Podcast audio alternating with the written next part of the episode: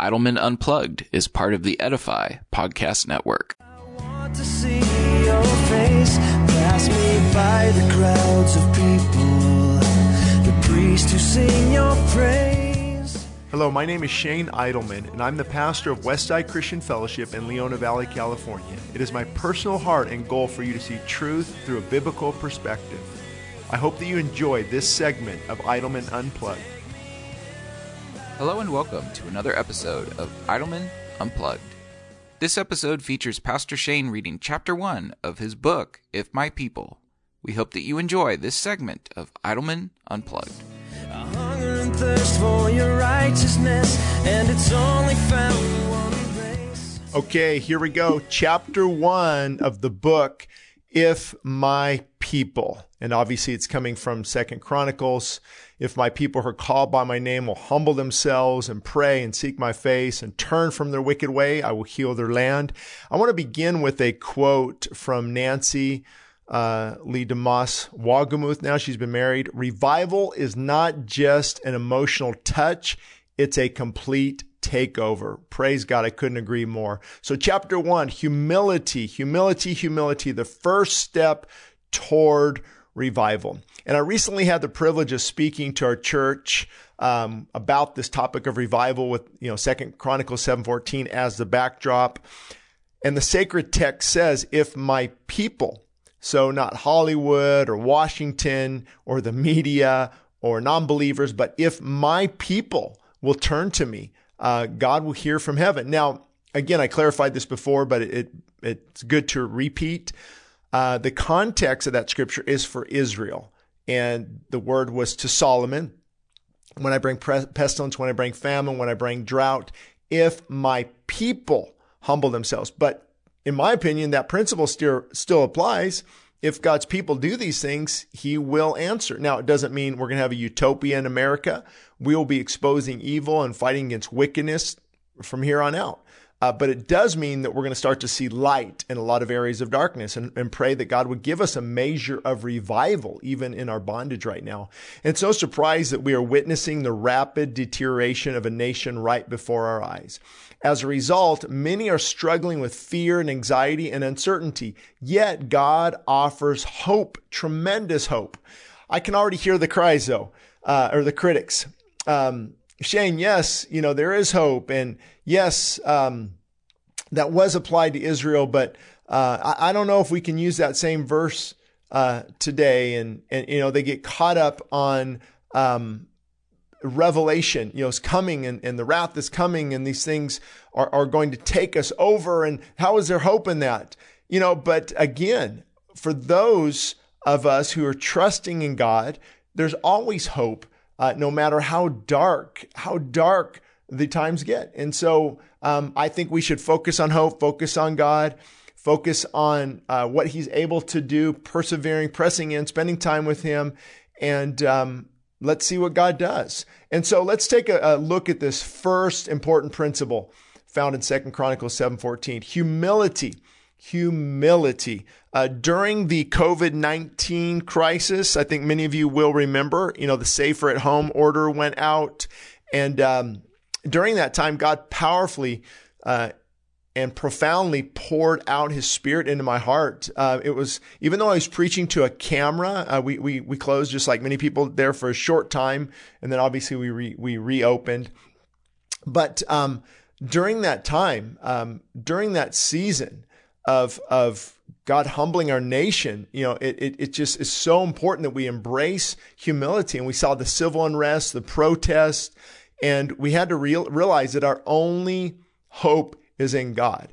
And uh, one of those, during one of those sermons, I looked at the key statement found in Isaiah 58, and God told his people that he was done with phony sacrifice and hard hearted obedience. He said that things had to change if they wanted to make their voice heard on high. And I've talked about this before, you know, even on the right side of the political aisle or even on the conservative side of the movement, there's so much pride. There's positioning, there's posturing, there a, a, a ploys for power, but where's the humility? And the boldness to seek God like never before to be broken before Him. And just like Israel back then, things need to change in America if we want God to truly hear our prayers. While we have been too full of pride, complacency, and apathy to experience revival, and let me say that again.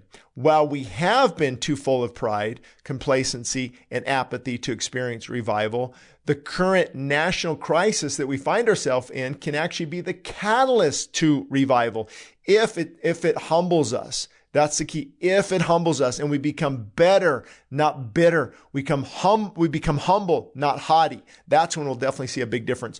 And revival is not about scheduling a series of meetings, although that could be good and it's not about weird and being loud and and you know thumping the bible and and talking the christianese. Revival can't be worked up. It has to be brought down from heaven.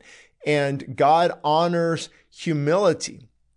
And revival brings back you know just a, just a holy awe for the presence and power of god revival is when god's power meets god's people let me say that again Revival is when God's power meets God's people. When we experience the fire of God and are forever changed, that is revival. So that's personal revival. It's a spiritual awakening.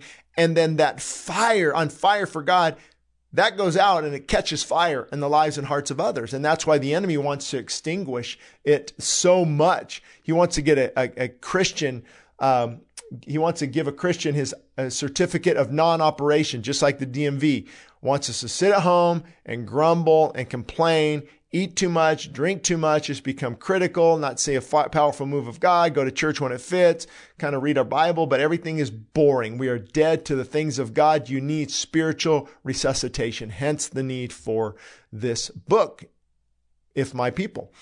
And um, God's fire in this sense it, it burns, but it does not consume. It refines, but it does not destroy for the life of the believer. God's fire in the life of the believer is very good.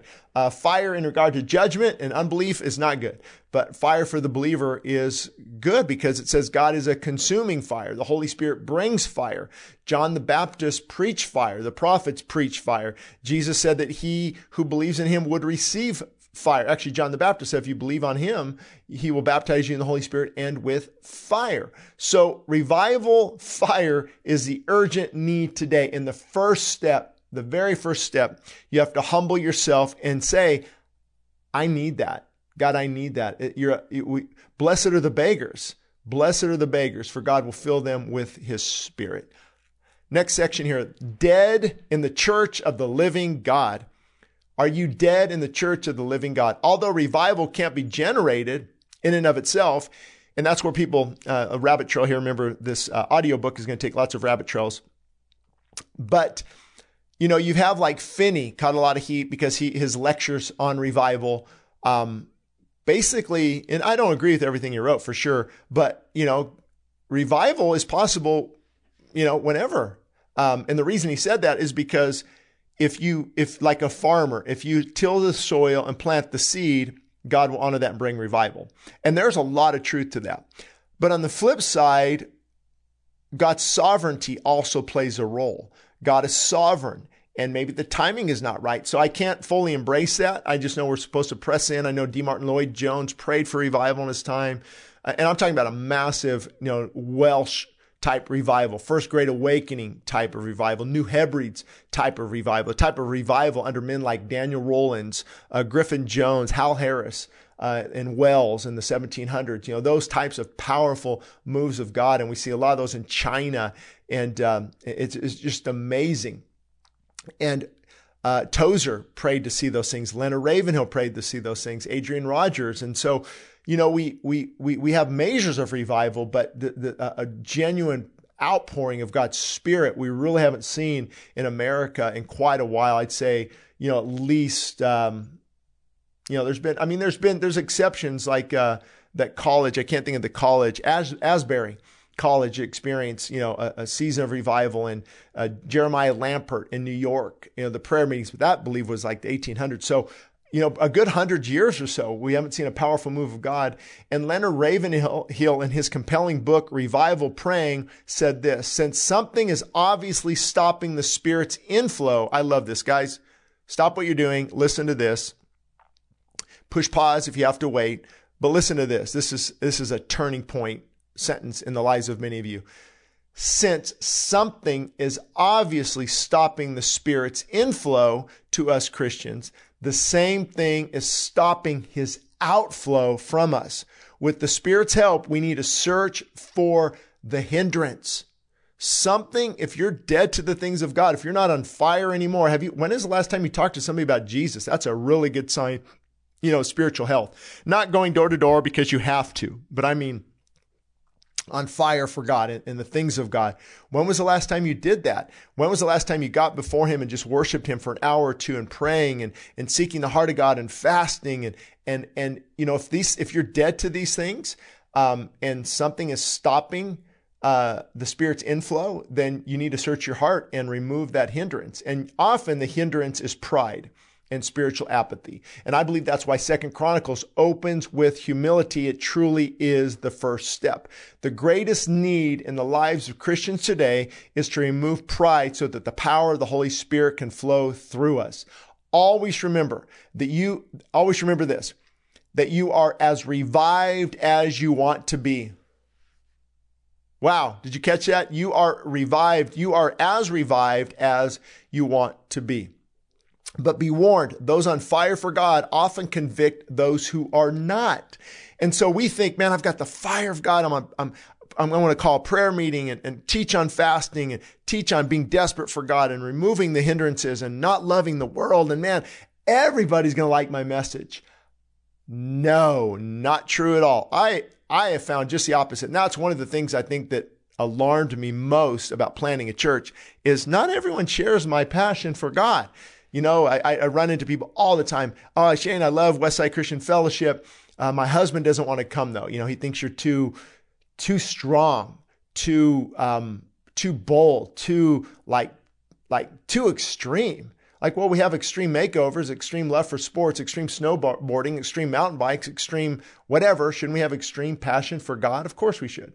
Or you meet husbands, you know, they, oh, my wife doesn't come, you know, she, you're just, you're just too much for her right now. You know, she's, she's loving the things of the world right now. And so, wow, I was like, okay, I guess most Christians don't like, um, they, if you're not on fire for God, you're not going to like those who are on fire for God because they convict you. And then pride comes in like, oh, they think they're special. They think they're a holy roller. They think they're Superman Christian or whatever. And, and they become bitter at that. But it doesn't matter. Don't let that deter you. At some point, hopefully, God will draw them.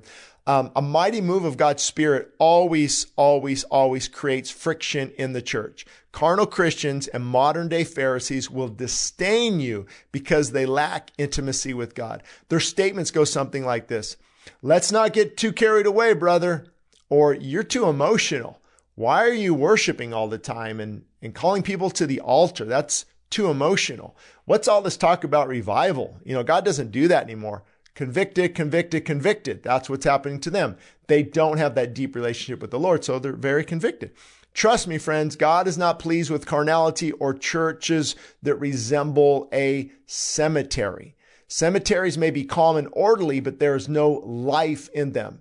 How can we be dead spiritually in the church of the living God? Now, granted, the cemetery is not a good environment, and neither is a circus.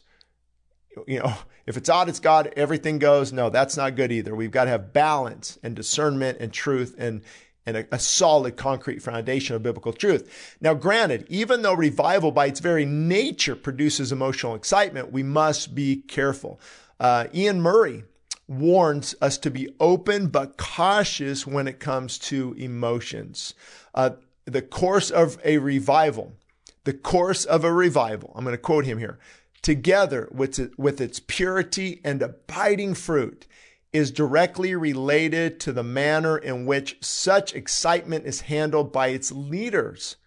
Once the idea gains acceptance, that the degree of the Spirit's work is to be measured by the strength of emotion, or that physical effects of any kind are proof of God's action, then what is rightly called fanaticism is bound to follow. And see, his point is, is so spot on. This is why it's so important for leaders of churches. So once you, as leaders, that you're, you're called to steward the environment of revival. Once you sit back and say, you know what, man, uh, I, I, I don't want to say anything. You know, if it's odd, it's God, and let let let whatever happen. You know, of course, you don't want to quench and grieve the spirit, and you know. But I think if you're open to revival, you're going to be open to what God is doing. But discerning, Lord, is that you? or is that my am I just afraid I don't want to be misrepresented re, misrepresented by what's going on here? Um, Lord, help me discern. So if you just allow whatever whatever is going to take place, if you just allow chaos and confusion, that's what's going to take place. And I think that's what you know you'll find in some of. Um, you know, I, and again, I, I didn't read a lot of these. I don't follow them, but like the Toronto blessing, you know, you see a lot of just, um, I think, I think, was it Toronto? No, don't quote me on this, but I think John Wimber went up there and had a falling out with uh, them because he called them to more uh, discernment. And same thing, what I saw uh, probably, I don't know when this was, I'd have to Google it, the Lakeland revival in Florida, a lot of very concerning things that I saw. And it was because of this point. Hey, whatever goes on, goes on. And then we, we see those in leadership in that revival. It came out later. It's just terrible. And that, and so, but could God genuinely be moving? Um, and so I'm not going to talk about it here, but find my podcast. Uh, I believe the title is When False Prophets Say, Lord, Lord. And I broke down Matthew 7, specifically verses 21, 22 in there, and why sometimes you'll see moves of God even in the midst of heretical or bad teaching. How does that even happen? Uh, so find that probably on Rumble by the time you're listening to this. Um, but suffice it to say, God may honor the desperate heart of someone seeking truth, even in the midst of a false, a false prophetic voice who is claiming God's truth, but really not living it uh, they practice lawlessness. They're not even saved. And that's how somebody could benefit still from that ministry. But again, I broke it down in that podcast. I would encourage you to really look at that now. But back to this point, if you just allow emotions to dictate the service, it's going to get more chaotic. However, and we've, I've had experiences before, you don't want to be the emotional police and like every whimper uh, at the altar, every outburst, you know, no, don't do that, don't do that, don't do that. I mean, somebody who speaks in tongues, it's out of order. Do you reprimand them right there and be forceful, and or do you do you come up, you know, a little bit later and correct maybe what happened, understanding that person has a gracious, loving heart, but it was maybe out of order because there's no interpretation or it didn't flow well, and that's why we kind of, uh, not kind of, but we don't encourage that in large corporate settings because we, we, we can't gauge that. We sometimes don't know the person. Is there interpretation there? Uh, and, and you have to be very careful in this area. And it's a hard balance to find. I'll tell you that I've not mastered this, this balance of finding, uh, between emotion and truth and, and things like that. So he, he, he closed here. For those who embrace such beliefs will suppose that, that any check on the emotion or on physical phenomenon is tantam- tantamount to opposing the Holy Spirit. And this is so true. When you call people out, they say, Oh, brother, you're just quenching the Holy Spirit. No, I'm calling you out because I think you're quenching and grieving the Holy Spirit. And you, this, so that's how a lot of these guys get out of it. Oh man, you're just now, but there are some cases where you are quenching and grieving the Holy Spirit. For example, when we have, uh, it's called Rend the Heavens. We have, all, you know, services can sometimes go for, you know, three hours. People at the altar, you know, dozens of people at the altar and, and, uh, you know, people are emotional sometimes. And, um, I would say somebody's trying to stop that is quenching and grieving the Spirit. So you know, it, again, it, de- it depends on discernment. It depends on the character of the of the those leading uh, the, the, service, and there's just so much at play here.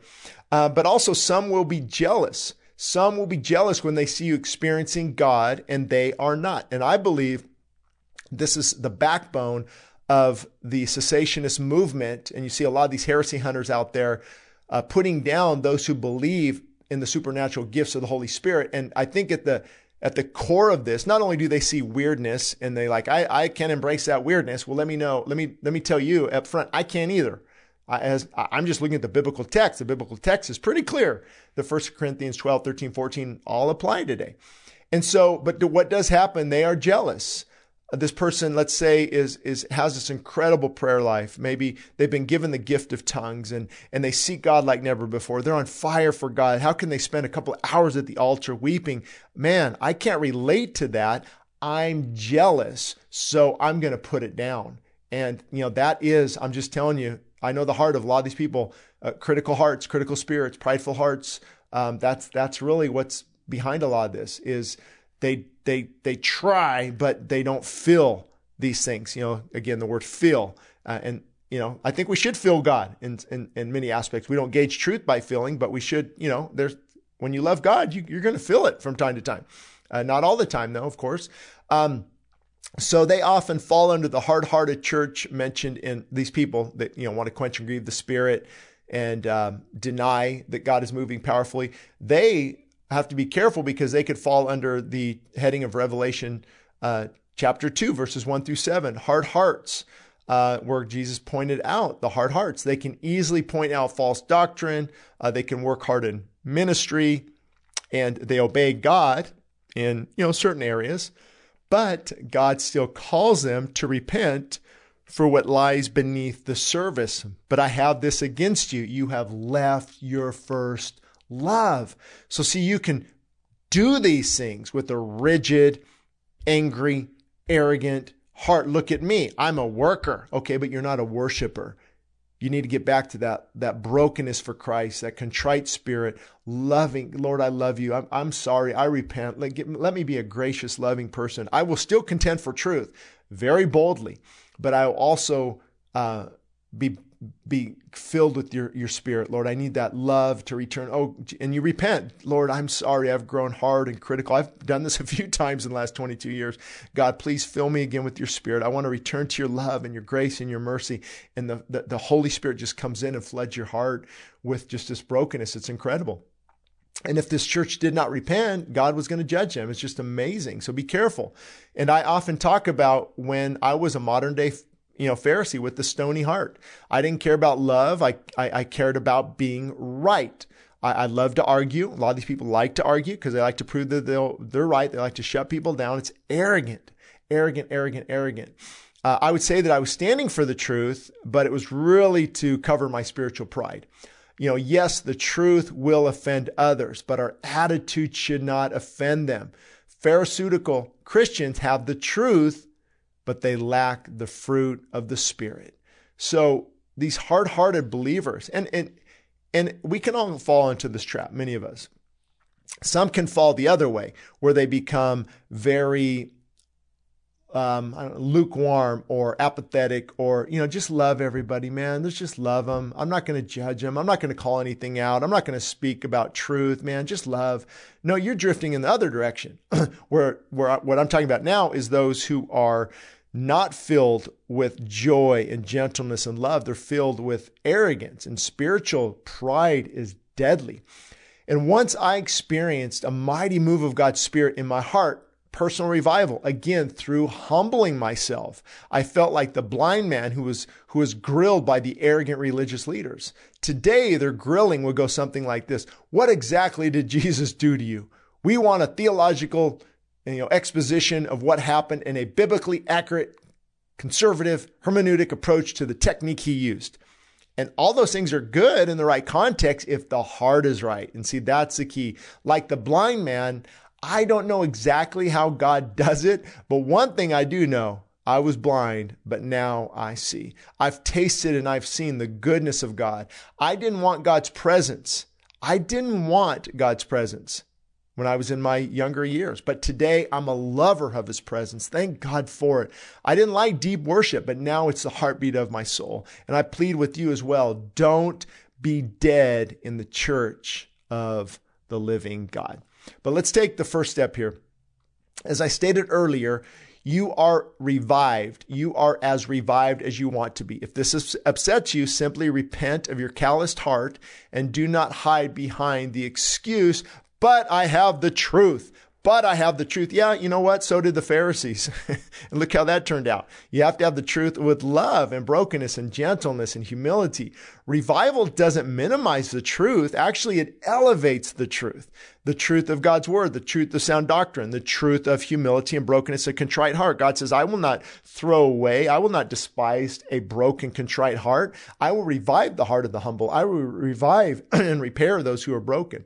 And as I read the journals of George Whitefield and I, I read the eyewitness accounts of the Welsh revivals and the First Great Awakening, uh, I found that the words of Jonathan Edwards were so, so true, and they're true today as well. He observed that a work, a genuine work of the Holy Spirit would be evident because it would, number one, elevate the truth. Number two, it would exalt Christ. Number three, it would oppose Satan. Number four, it would point people to the scripture. And number five, five, five, five, it would result in love for God and others. So the focus was on preaching the totality of God's word, calling out sin and correcting error. Holiness, not hysteria, is evident in a genuine revival. The result is genuine fruit, not, not, not ungodly fanaticism. So do you lack this fire of God? Do you? What do you do when you're physically cold? Well, you run to the fire, to the warmth. In the same way, if you lack the fire of God, you must run to, to Him in brokenness and humility. You must be desperate for another move of His Spirit and a deep desire to counter, encounter His presence. You might say, Lord, I don't want what these these weird people look like on YouTube. I don't want what these weird videos, you know, uh, demonstrate and revive. I, I, I just want you. I want your holy presence. I want to encounter you. And that you can trust, my friends, because God will never let you down. Repentance is always the first step toward revival. Revival is a downpour and repentance opens the floodgates. And I said, as I said this earlier, revival is like farming. The farmer can't make the seed grow, but he can create an environment for growth. We must be careful with absolute statements like fasting will always lead to revival because, you know, it will not if our hearts are not right. Um, if I do this, it will always lead to revival. Not necessarily God could be teaching us. Um, there could be a delay according to God's sovereignty. And we can't always just use Second Chronicles 7:14 as a magic recipe. We just have to we just have to carefully follow God and see what he wants to produce. However, any group of people who humbles himself via fasting and prayer and, and they fervently seek God and they turn from their sin, I mean, you will get God's attention. Uh, if Second Chronicles is not sufficient to encourage you in this in this area, consider God's promise in Jeremiah when He says, "And you will seek me, and you will find me when you search for me with all of your heart." Jeremiah twenty nine thirteen. When you search for me with all of your heart. And that's why fasting was so important in the early church, even in the Bible, um, even during seasons of revival, because fasting is it's it's another aspect of genuinely seeking God.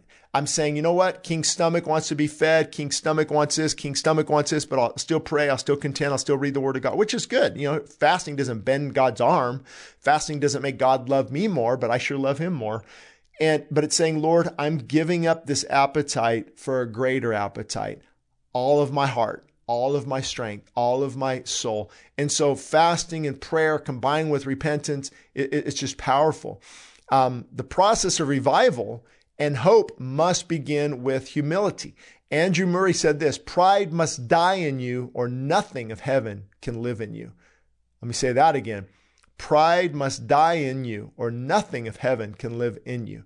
The amount of pride in the church is astonishing. We've created an American idol mentality with many wanting center stage attention. So if you're listening to this and you're involved in leadership, are you wanting the center stage attention? If I could just be the main worship leader, if I could just be on that stage, if I could just have my blog number one, if I could just do this, be very, very careful. Let God promote you as you humble yourself. That really is the key.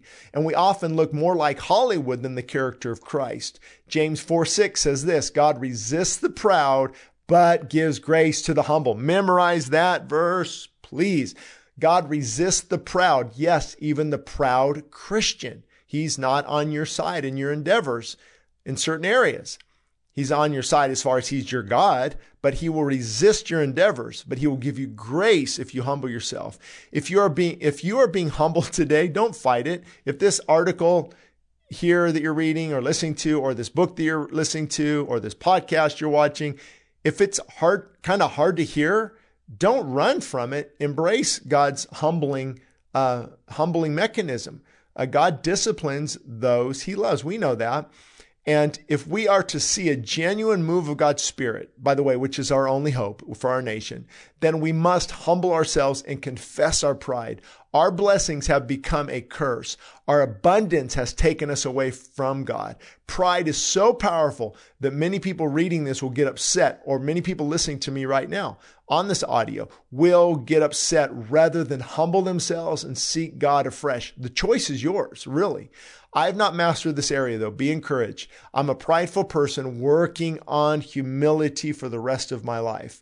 But we must recognize our own pride, repent of it, and return to God with a broken and teachable attitude. That really is our own hope for this area of pride is uh, deep repentance and let God have his way in your heart and in your life. Thank you.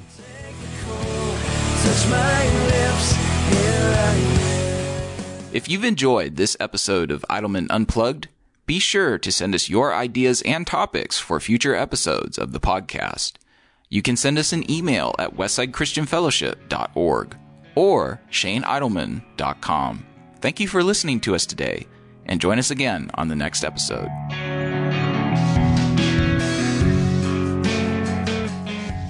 Thank you for listening to Idleman Unplugged. For more information, visit us at shaneidleman.com. Again, that's shaneidleman.com.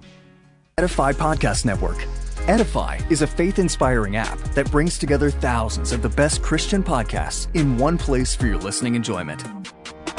Cut through the noise and grow your faith by diving into the world's top Christian podcasts today.